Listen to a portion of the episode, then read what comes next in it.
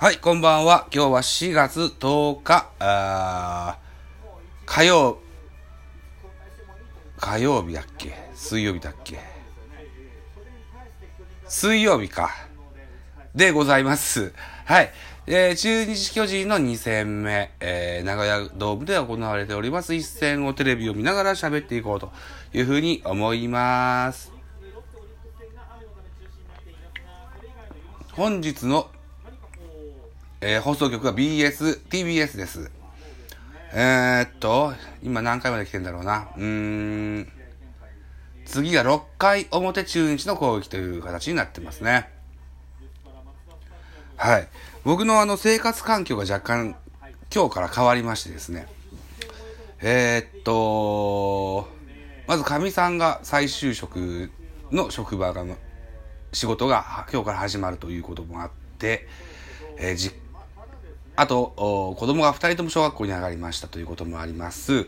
小学校終わった学童という、う放課後学級みたいなところにこう預かってもらって、えー4時半頃に僕の親、おじいちゃんおばあちゃんが、孫を迎えに行ってくれます。で、僕の仕事が終わる、6時半とか7時ぐらいに、実家に迎えに行って、ちょっと離れた我が家に連れて帰ってくるという仕事をすることになりましたもんで、えーっと、去年までは初回2回ぐらいから喋ってってましたけども、今年のこの日からは中盤ぐらいから喋るようになると思いますので、一つよろしくお願いしますということで、中日ドラゴンズの先発はロメロ。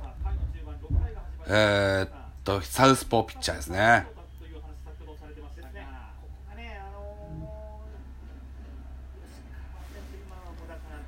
吉川セカンドゴロでワンアウトとなってます。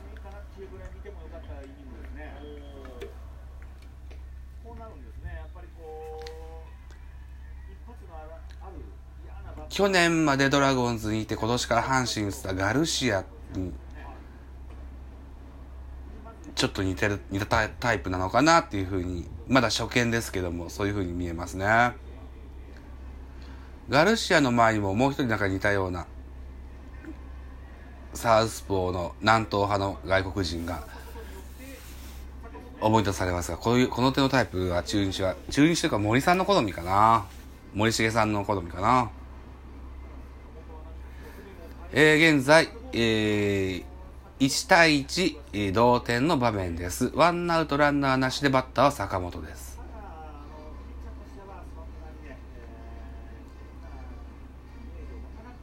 昨日だっけな、阪神の梅野がサイクルヒットを達成したんですよね。で、リーディングヒッターランキングでも1位まで飛び、あ1位にね、入ってきたということもありますね。サイクル安打ってす、そっか、梅野がサイクル安打するなんて想像もつかなかったですけどね。うん、坂本詰まりながらもレフト前ヒットに持っていきます。得意のインコース打ちが決まりましたね。状況はワンアウト一塁という形に変わります。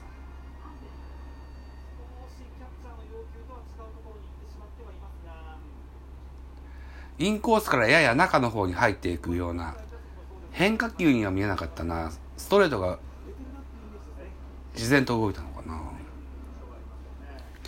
まあとにもかくにもおランナーが出ます。ワンアウトランナー一塁バッターは3番丸ということになりますね。スポーツ報知かなんかの LINE のあれに書いてあったですけども2番坂本3番丸は実質3番が2人いると。これが非常に機能してるから好調を維持してるみたいなような記事がありましたね。丸も坂本も打順が変わろうが球団が変わろうがバッティングスタイルは変わらずねマイペースでやってくれっていうようなことはあったんでしょうけどね。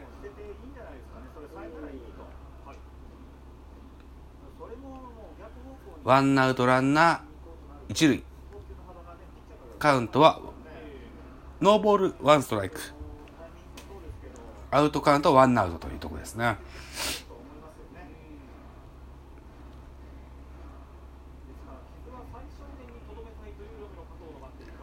先発ロメロはちょっと投げ投げにくそうにしてますね。左対左のマッチアップですよ。丸空振り、ノーボール、ツーストライクとなります。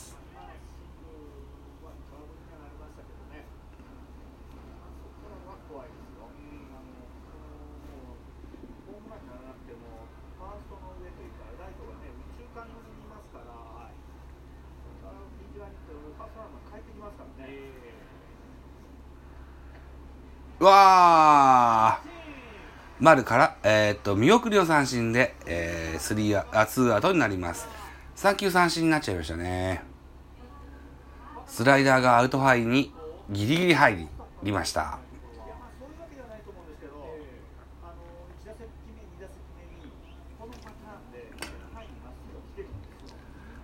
気の早いジャイアンツファンは岡本陽の2人のバッターをね不振が続いてるのすごく心配してる人たちがいっぱいいるみたいです。ああ、でも今日岡本はヒット1本、2打数1安打という形になってますね。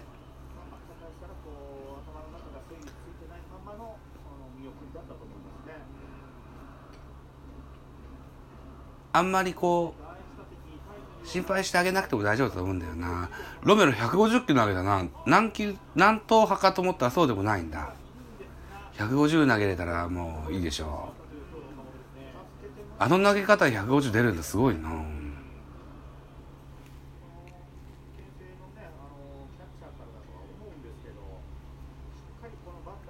ロメロサウスポーです、えー、中日ドラゴンズの新助っ人外国人選手背番号70番ですね。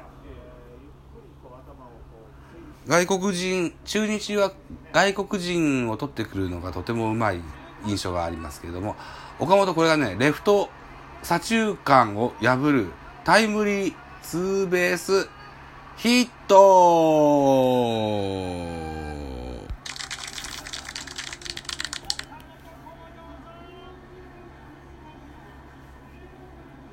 よしよしよしよし。昨年3割30本100打点を達成した岡本選手。100打点ともなればチャンスに強いっていうのくないとね、出ませんわ。ここは、一塁の坂本、一気にホームまで走ってくれました。ジャイアンツ、同点の場面から1点のリードに変わります。現在2対1ジャイアンツの1点のリードとなっております。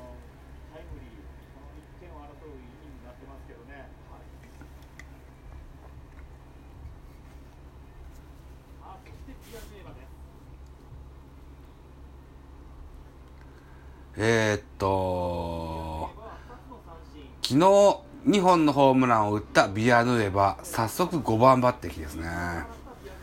5番サードにビアヌエバというところなんでしょうね。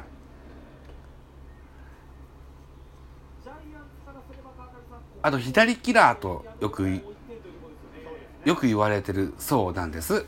昨日も左ピッチャーから打ったんですけどね。今日のピッチャーも左のロメロです。ここで、チャンスで打てるといいんだけど、今日は2打数2三振になってますね。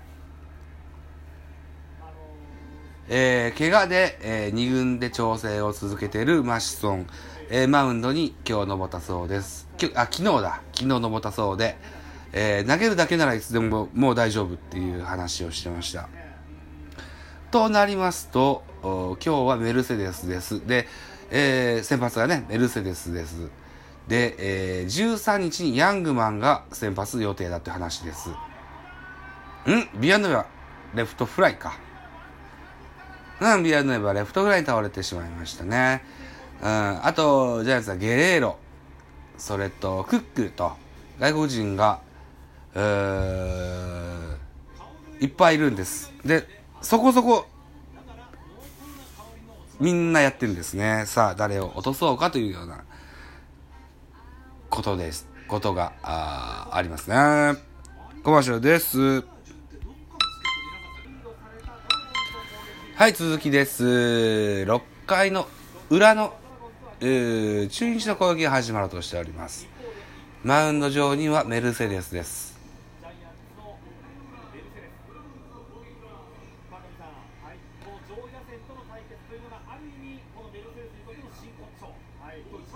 5番ビアヌエバを今日据えたっていうことは、えー、1個の外国人枠のテストケースだと思いますね。今日はビアヌエバは3打数の0安打、2三振、1レフトフライとなってます。ヒットでもいいし、ホームランでもいいし、打点だけでもいいし、何かしらこう、ランプがつかないと、おおそらく、一軍からは抹消されるのかななんていうふうに思いますね。昨日のヒーローではあるんですけども、早速崖っぷちに立ってますね、ビアノイはね。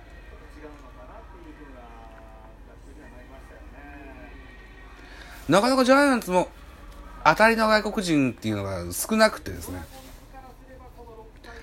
うーん。当たり外国人、マチソン、クロマティ、ああいつマイコラスぐらいしか思い浮かばないんだよな年間通じっていう意味ではね。っていうことで、ちょっとここは、あ外国人選手たちがとても調子がいいので、バトルロワイヤルです。収録時間が21分50秒回ってます。平田はセンターフライに倒れてしまいました。